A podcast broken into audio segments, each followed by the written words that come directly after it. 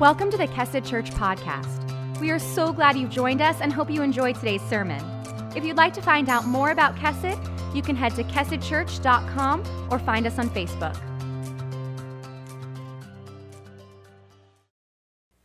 Good morning, Kesed Church. I am so happy to be here with you on this last Sunday, not just of 2019, but of the whole decade. Can you believe that? For those of you that don't know me, my name is Ronnie Sasaki, and I claim Kesed as my home church. I'm a member of the worship team, and every once in a while, when our pastors are gone, they let me speak. Danny is off um, enjoying some badly needed rest, and Pastor Chris is actually waiting for his baby to be born, which is well, he's here today, so it hasn't been born yet. It's, I think it's kind of like watching paint dry. You know, those last few days leading up to the due date is just like, ah, When's it going to happen? But I'm sure it will happen anytime soon. Although I don't think anybody ever told Chris and his wife that when you have a baby somewhere near Christmas, it's kind of a big bummer because it's really hard to celebrate their birthday. If they did know this, they didn't listen to any of the advice. So, anyway, we, and all that is having said is, is the reason that I get to be here with you. And I'm always so thrilled to be able to share with you what God has laid on my heart. So let's just take a moment and pray for our time together this morning. Dear Heavenly Father, we come to you now with open hearts and, and open arms, just ready to receive everything that you have for us this morning. Please bless this time together. Be with our pastors as they are taking some time off, and just use this day, this service, as transformational in each of our lives. In your holy name, I pray. Amen. You know, we've been spending a lot of time in the last few weeks during the holidays looking at these traditions, looking at the things that makeup, the things that, the way we celebrate. And in a great part, they have a huge influence on the culture in which we live. But one thing I've noticed in this whole celebration of Christmas and all of the stories that we share is there's something that we miss. You see, oftentimes a Christmas story in the church is told from the books of Matthew and in the books of Luke. Both of these books also include this genealogy of Jesus. Matthew puts it before Jesus' birth, and Luke puts it before his ministry begins. I find myself wondering why do we skip these genealogies? I mean, I've never heard a Christmas song, so and so begat so and so begat so and so, or anything like that. And my dad, he used to, or my grandpa before my dad, used to read the Christmas story when we would gather on Christmas Eve. And it was always from the time that, you know, they found out that Mary was pregnant, but they skip this whole list of Jesus' relatives. And I can't speak for everybody, but I think the reason that we skip it is number one, it's boring. At least for me, it is. You know, as I said, so and so begat so and so begat so and so. And it's not only that it's, it's kind of boring to read through, is their names are really long and really hard to pronounce. I've heard that there's about 25 genealogical listings throughout the Bible, and as I know for me, I'm reading through. When I come to one of these, I just sort of skim along, get through it as quick as I can, because I want to get to the good stuff. I want to get to the story. And I think that it's kind of interesting that biblically we skip over these things, but on a social, personal, community kind of a level, we really want to know our ancestry and we really want to know our DNA, so to speak. In fact, those DNA tests, I don't know if any of you got one for Christmas or gave one for Christmas, but I found out that since 2017, purchases of these tests keep doubling every single year. And about 26 million people have voluntarily submitted their DNA in hopes of finding out who they are, what brought them to the place in their life where they are today? Well, about a year ago, well, it was a year ago because it was Christmas time, my daughter Jenny received a 23andMe gift for Christmas. So she did the little swab of her cheek saliva and she mailed it all in. Now, I mentioned that my name is Ronnie Sasaki. Sasaki is a Japanese name, and I am married to a Japanese man. So we just assume, because he's Japanese, that her test would be about 50% Japanese. I'm somewhat of a European mutt, so most of my um, ancestors are from Germany and from England. So we figured she'd be about 25% German, 25% English, half Japanese. Well, to our surprise, have you heard of surprises from some of these tests? she was only about 23% Japanese. So my husband was like, What? What's going on here? So he had to, you know, he had to order his test immediately. When, and then he got it, and it sat on our kitchen counter for like eight months. but he finally did his own test, sent it in, because he wanted to get to the bottom of this and figure out what's going on.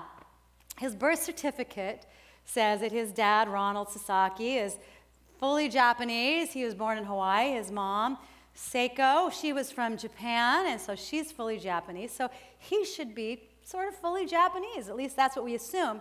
But the other thing you really should know about my husband is he is an orphan. When he was only 11 years old, all of his parents died. And so there's really not even anybody that he can ask. And sure enough, he gets his test results back. And he is a little bit less than a half Japanese. So it's pretty clear to us, based on this evidence, that there's a good chance that the father who is listed on his birth certificate is probably not his biological father. We may never know the answer to his genealogy. The other thing that I see oftentimes in our families is, in spite of these crazy stories um, from our DNA, is these legends, these stories of the people that we pass on and we tell them when families gather and we bring in, you know, other people. We say, hey, well, you, you know, you need to know this about my family. And some of them are sort of notorious, and others of them are kind of famous in the things that we're proud of. So we had one of those in my family. We always believed that one of my great, great, great grandfathers was one of the signers of the Declaration of Independence. And this particular great great grandfather's name is George Wythe. And I remember being at my grandmother's house on several different occasions where they actually had a copy of the Declaration of Independence and pulled it out, pointed, oh, okay, here's, here's George's name right here. Yep, he is our great great grandfather. And then my uncle discovered this article that claimed good old Grandpa George never had any children at all. So, totally blew that story right out of the water. The good news is, is my dad did eventually trace um, his genealogical line and my mother's genealogical line and found that on both sides of my family, we have relatives that came over on the Mayflower. So I think that sort of makes up for the prestige, if you will, of not having a great great grandfather who was one of the signers of the Declaration of Independence. Hey, I have relatives who came over on the Mayflower. And it's funny because we're just, we're sort of obsessed with this, and yet we tend to just skim over Jesus' gene- genealogy. Um, but I gotta say that both Matthew and Luke talk about it. They both present it. So I think it has some importance and significance, and perhaps it's time that we just take a minute to look at the genealogies of Jesus. But I wanted to, first of all, kind of just include something just a little bit silly, if you will allow, because during the series that Danny talked about with the tradition, legend, and lore, Today is not part of that series, by the way, but, but during the series, he got to read uh, like a Little Red Riding Hood story or the Velveteen Rabbit or talk about Christmas trees. Even Santa Claus, he talked about. So, not to feel left out, I began to search for something that I could, the story I could read about genealogies or something that I could present to you just in kind of the way of fun along these lines. And the only thing that I could come up with was back in when my kids were little and we, they were in their car seats, and we're riding around the car, we would listen to CDs. And we had this one Disney CD, and it had a song on it called I'm My Own Grandpa that Goofy sang. And as I was reading through some of the stories preparing for this sermon, that song just began, began to pop into my mind. And so I thought I would read it to you this morning so that I can kind of keep in line with the tradition, legend, and lore. Now you got to follow it very carefully because it moves quite fast. Here's how it goes.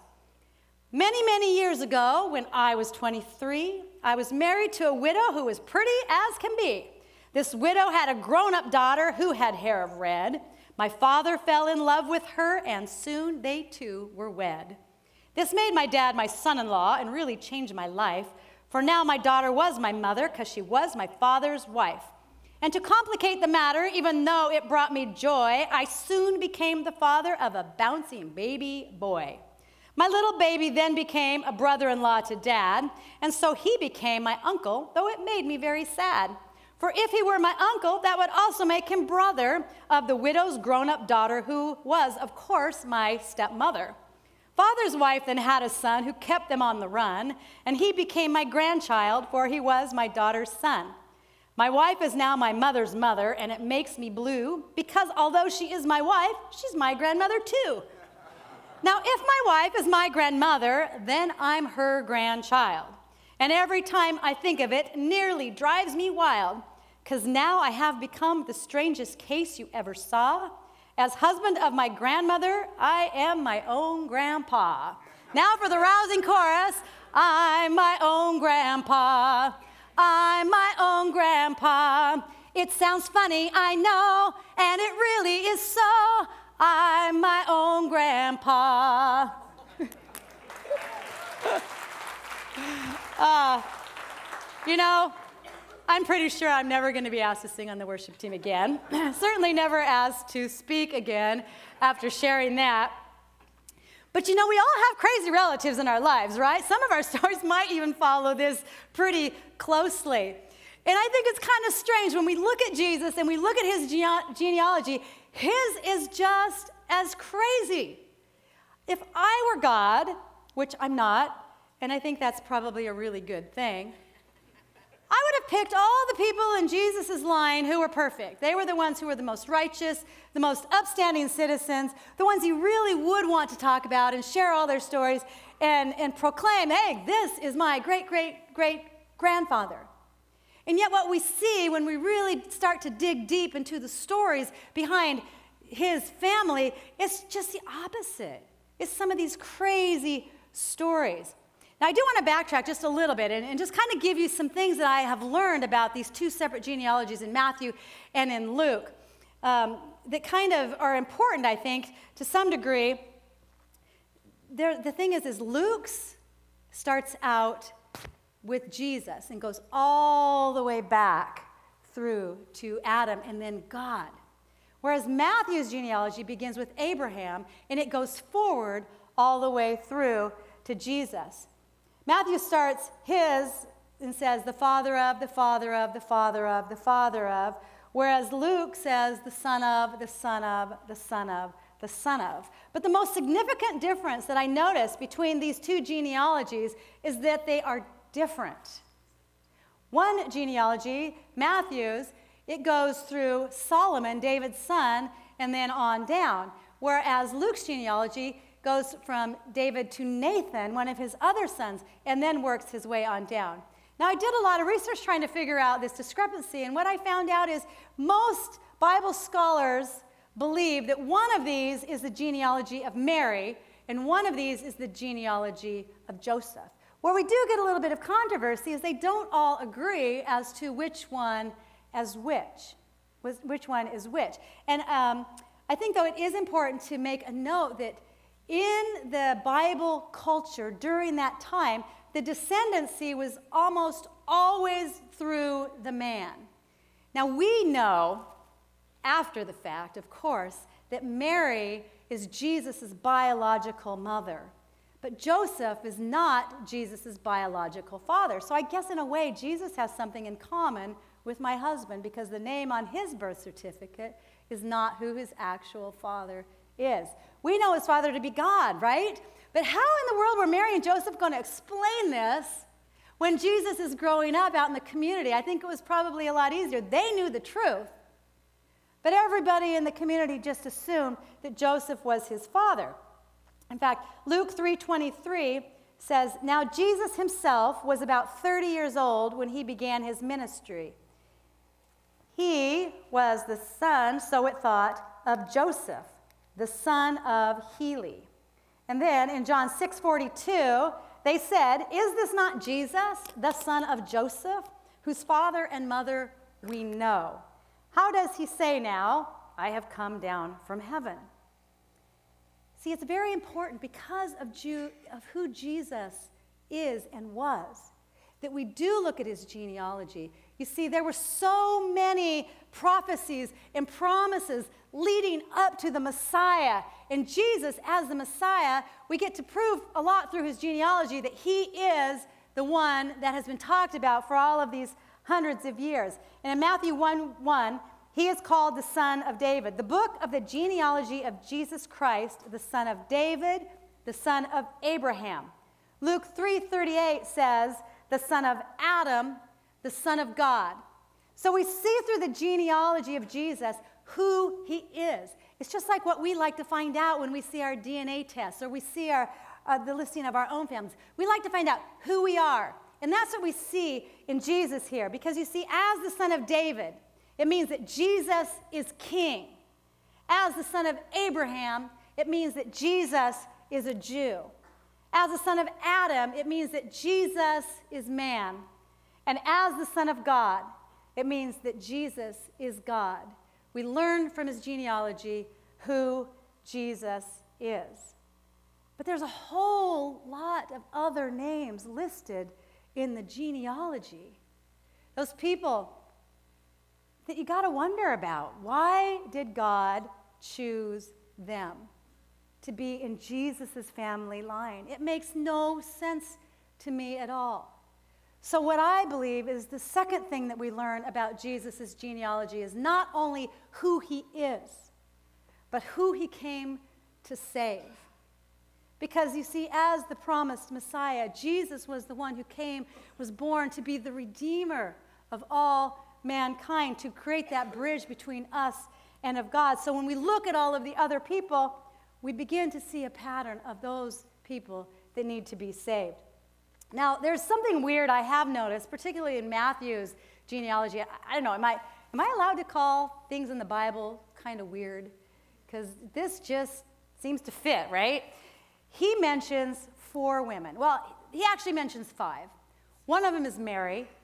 Mary, she gets a lot of coverage during Christmas, being the mother of Jesus. I mean, she's even a, a nativity figure, figurine. We learned that last Sunday, right? That she gets, she gets a lot of recognition. So we're actually not going to look at Mary and her story today, but I wanted to look at these four women. And it's not just because I'm a woman, and I do like to preach about the women in the Bible.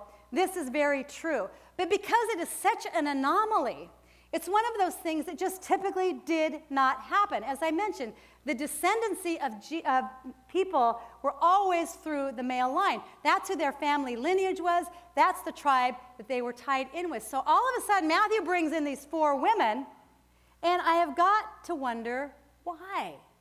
So I'm going to read part of the genealogy for you. Please don't fall asleep. It's just only three verses of it, so I think we can all endure it. But it's where we, met, we hear about these four women. And it's Matthew 1, verse 3. Judah, the father of Perez and Zerah, whose mother was Tamar, first woman. Perez, the father of Hezron. Hezron, the father of Ram. Ram, the father of Amminadab. Hopefully, I'm saying that right. Amminadab, the father of Nahshon. Nahshon, the father of Salmon.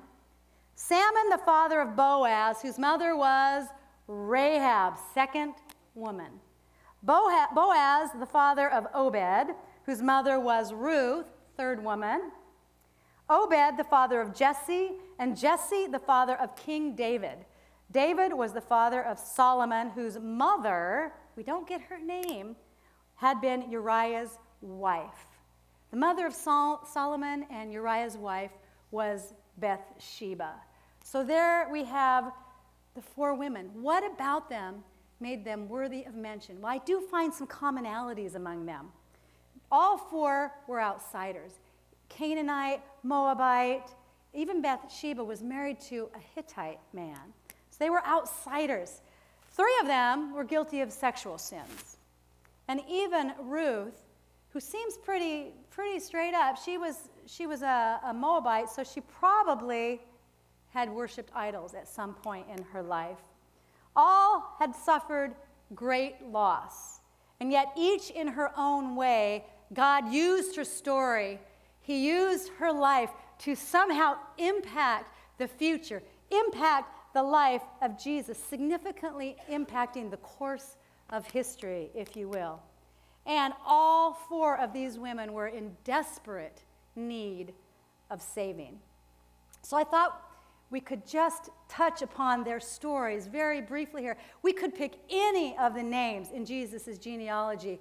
We just don't have time. So I wanted to really focus on these four women and see what we can learn from them and how it applies to the genealogy of Jesus. The first was Tamar. Her story is found in Genesis 38. And Tamar was a Canaanite woman. She was married to Judah's son. Now, the thing that's so interesting about this story is if you know anything about the history of the Israelites, this story of Tamar falls right in the middle of the story about Joseph. If I were God, I would have picked Joseph to be in the family line. I mean, he was the darling of the family. He was sold into slavery. He goes to Egypt and he, he rises to a high level. The man has all his integrity. He rises to leadership. He ends up saving his whole family. So the, the end of Genesis is all about Joseph and all the good that he has done in spite of the things that were stacked against him. And in the middle of it all is like a break. Stop! Meanwhile, back at the ranch, we're going to talk about Judah now. Judah was not the firstborn, he wasn't eh, exceptional of one of the sons. And yet, we, we have this story now about Judah. Tamar was actually Judah's son or daughter-in-law. He married his son Ur. I can say that one, Ur, E-R, Ur. And Ur was a wicked man. So Bible says that God killed him. So during uh, uh, keeping in with the customs of that time, Tamar then married Er's brother, Onan. It was Onan's job to provide an heir to Tamar, which would actually be his brother's heir. But he didn't want to fulfill his duty, so he did not. He was also an evil man, so again, the Bible says that God killed him. This woman just cannot win. Not only is she married to two evil men, but God kills them both. Now, Judah has a third son. His name is Shelah, but he's just a young boy. So Judah tells Tamar, says, Why don't you go ahead and go back home to your parents and wait for Shelah to grow up? And as soon as he grows up, I'll send him to you. You can marry him, and he will provide you with the required heir. Well, she does exactly that, and she waits. Shelah grows up, but somehow Judah backs out on his deal. Perhaps he thought, you know, she's been married to my two sons, and they both died. I don't want to give her my third son and have him die too. So he backed out on his deal for whatever reason. Meanwhile, Tamar decides to take matters into her own hands. So she hears that Judah is going to be traveling down this road. She dresses up as a prostitute. She plants herself alongside of the path where she knows that he's going to be traveling. Sure enough, he comes along and he sees her. I told you these people are not perfect in Jesus' line. He decides to partake of her services. So they negotiate a price and they agree upon a goat. Well, Judah just doesn't happen to have a goat tucked away in his back pocket, so he gives her his signet, his cord, and his staff, sort of as a marker for her to keep until the required goat can be delivered. So they have their meeting, they go their separate ways. Soon, Tamar discovers that she is pregnant from their encounter. Now, Judah's servants then try to find this prostitute because they want to give her the goat. They want to get Judah's items back. And they find out that there is no such prostitute that they know of who has, has ever worked along that road, so they cannot find her. Meanwhile, word gets out in the entire community that Tamar is pregnant. Judah hears about it, and he is mad. He believes that she has been playing the harlot which of course is because she has been. So she is brought before him. He wants to have her burned as punishment until she pulls out his cord, his signet, and his staff. And then Judah does the manly thing and he admits that he is the father of her child. And he steps up to the plate and he does what he needs to do. And in Genesis 38 26, he says, She is more righteous than I, since I did not give her to my son, Shelah. She ends up having twins, Perez and Zerah. Now, something you should know that, that Judah's father, when he was in his deathbed, he had 12 sons, he, produced, he gives each of these sons a blessing. And when he comes to Judah, this is what he says in Genesis 49 9 through 10. Judah is a lion's cub. From the prey, my son, you have gone up. He stooped down, he crouched as a lion and as a lioness. Who dares rouse him? The scepter shall not depart from Judah, nor the ruler's staff from between his feet, until tribute comes to him, and to him shall be the obedience of the peoples. Jesus was from the lineage of Judah. And how many times have you heard us say, Jesus is the lion of Judah? Unlikely people. Who would have picked Judah? Who would have picked Tamar to be in the family? The second woman is Rahab. The Bible says right up front Rahab was a prostitute. Now, she lived in the city of Jericho. And Jericho was the first city that the Israelites were going to take over as God was moving them from the wilderness into the promised land. Joshua was the leader at this time, and he decided to send two spies into the city of Jericho just to scope things out. The two spies go to the local inn so they can get some food and they can kind of get a feel for the city and everything that's going on. Well, the inn is owned by the prostitute Rahab. Now, I guess because of all of the services that she provided, it was not uncommon for men to frequently be coming and going from her home. So the guards began to get word, though, that there was strangers that had been seen in Rahab's house. Now, you've got to think the Israelites were a crowd of people just across the Jordan River of about two to three million people. Their fame preceded them into this city. And I'm pretty sure that Rahab saw the writing on the wall. They're going to come over here, they're going to conquer our city, we're all going to be killed. So she decided to strike up a bargain with these two spies, and she said to them, I'll tell you what, if you will save me, then I will save you. Furthermore, she obviously had to have heard about all of the miracles that their God had done on their behalf over all these years as they were in the wilderness. And she might have been thinking, man, if I'm going to put in with anybody, I want to put in with that God that does all those great things for those people. So she struck this bargain. The guards came. She had hidden the two spies up on the roof underneath, underneath all the flax leaves. When the guards left, she took the spies and she says, I want you to go up into the hills. And there's caves up there, and you can hide for three days.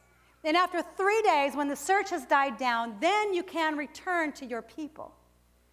And then they said to her, Okay, Rahab, we'll do that. What we want you to do is hang out the window, down the wall, a red cord.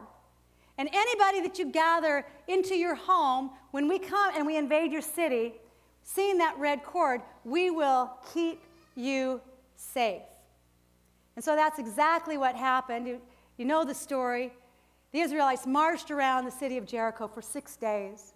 And on the seventh day, they blew the trumpet, the walls came tumbling down, and Rahab and her family were spared. Joshua 6:17 says, "Only Rahab the prostitute and all who are with her in her house shall live, because she hid the messengers whom we sent."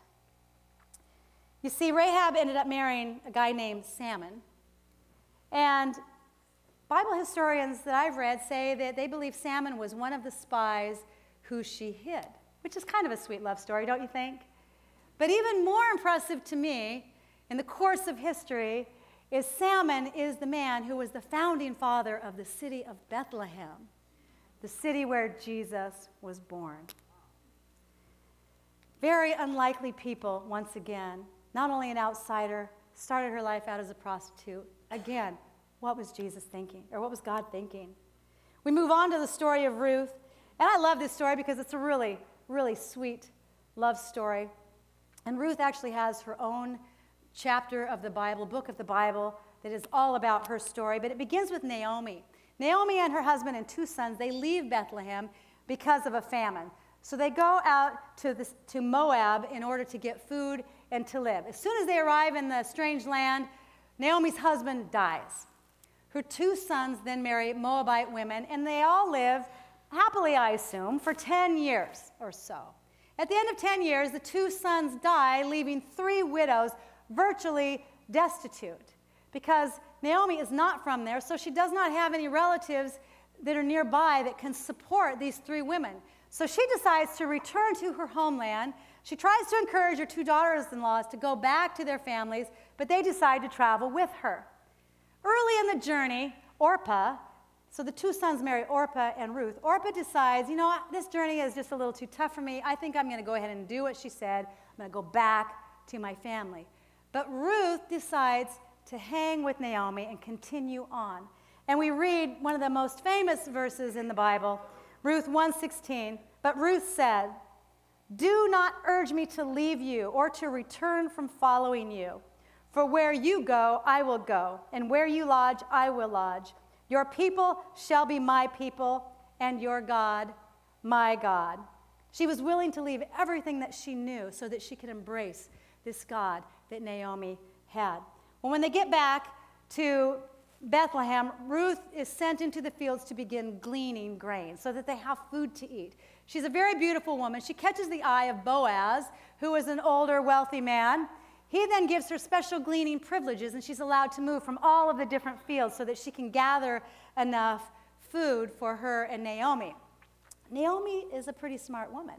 She sees oh, a little bit of attraction going on here between Ruth and Boaz. So she devises a plan so that Boaz will take a little bit fonder notice of Ruth.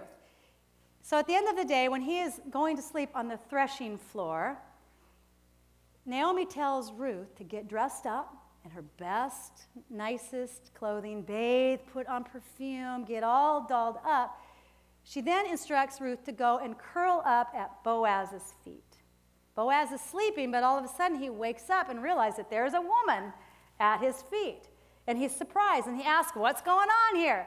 So Ruth explains to him that he is a relative of theirs, and as such, he can be the redeemer because there was some family land that her husband owned, and he could redeem that as a relative. And she says, Not only could you get the land, but it's like a two for one bargain. You could get me as a wife along with it.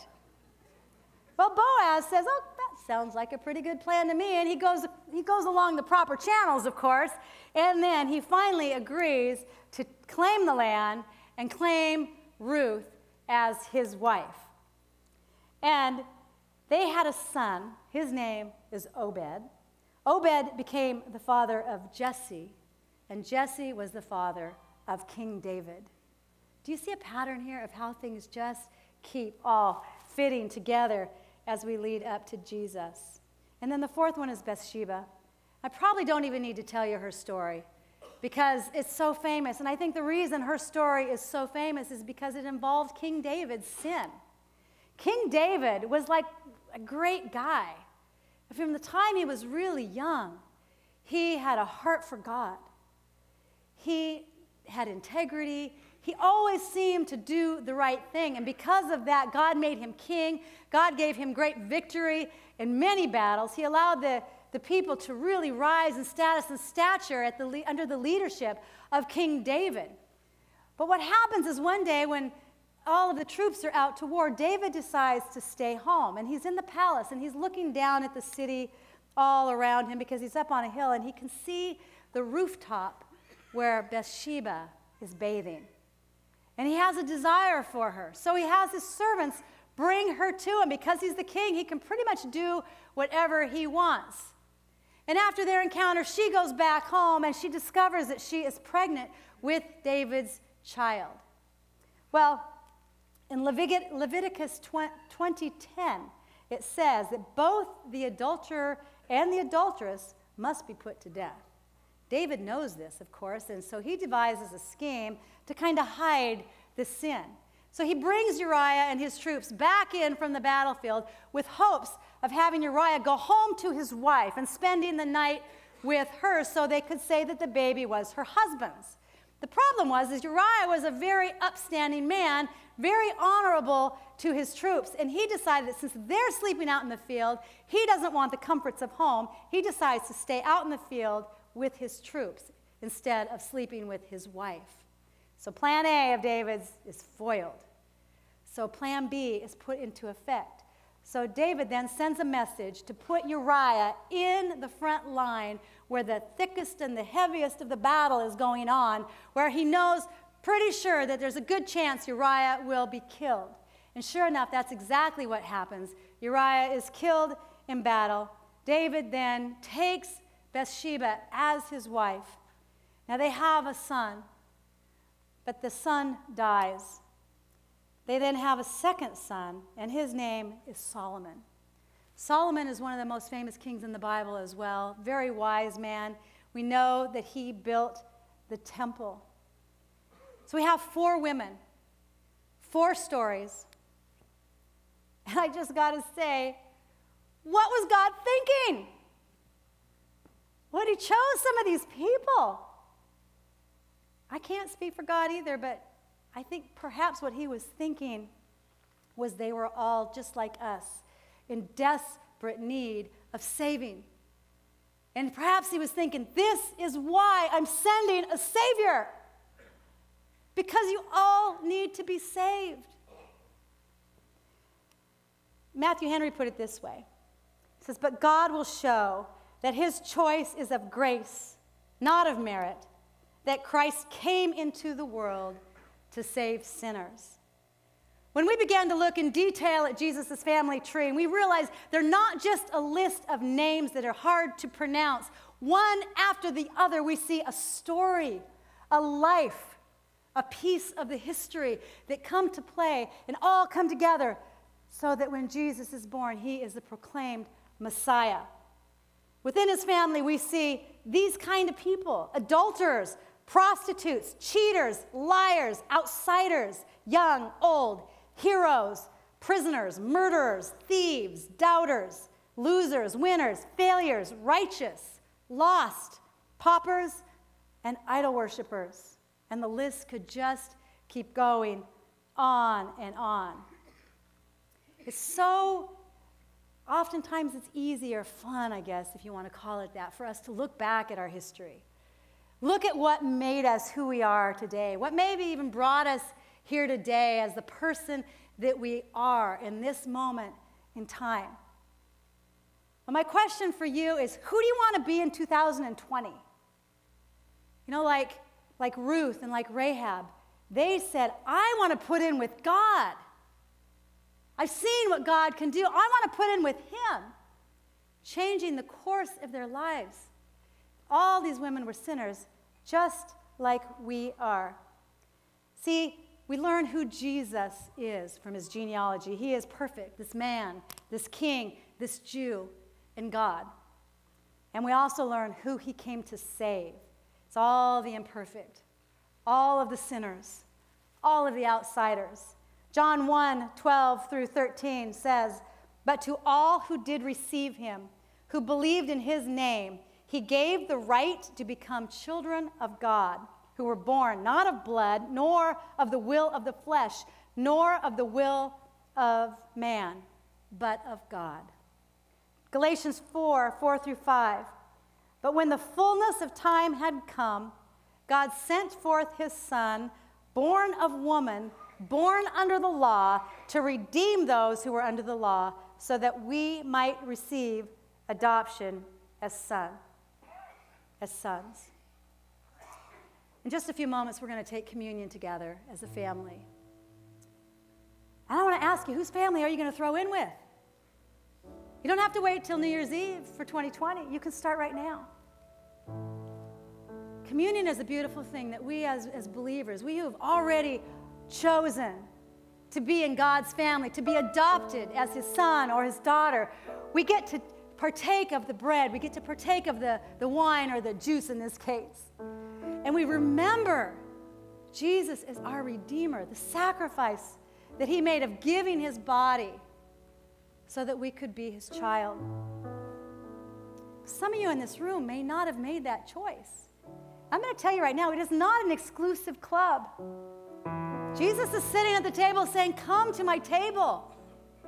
Now, I know some of you, when you gather as a family during the holidays, it's pretty great when you have all your family at the table. And then there's some of you others who, man, it's just hard. so and so's difficult, so and so drinks too much. This is, well, I'm glad we only have to get together once a year. But Jesus' table is different because he's got this beautiful plan and he wants to be your father. Your family lineage gets to include being a child of God. He's saying, Come, come to my table. I have a chair for you. So let's pray right now because I want to invite those of you who are in this room, not sure whose family you're going to put in with, that just maybe you consider opening up your heart to this Jesus, this baby that was born on Christmas. Because he came to save us, as we see from this long line of people that preceded him that were so imperfect, just like we are. Dear Heavenly Father, I just want to come to you today and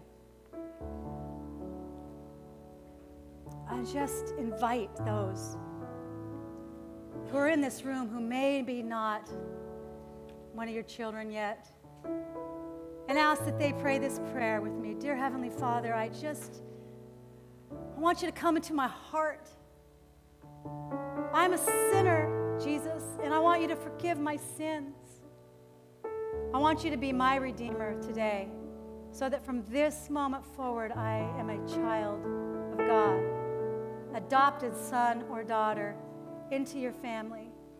And I know, Lord, that by asking simply, you are going to come into my heart and forgive me of my sins and make me that child of yours. In your holy name we pray. Amen.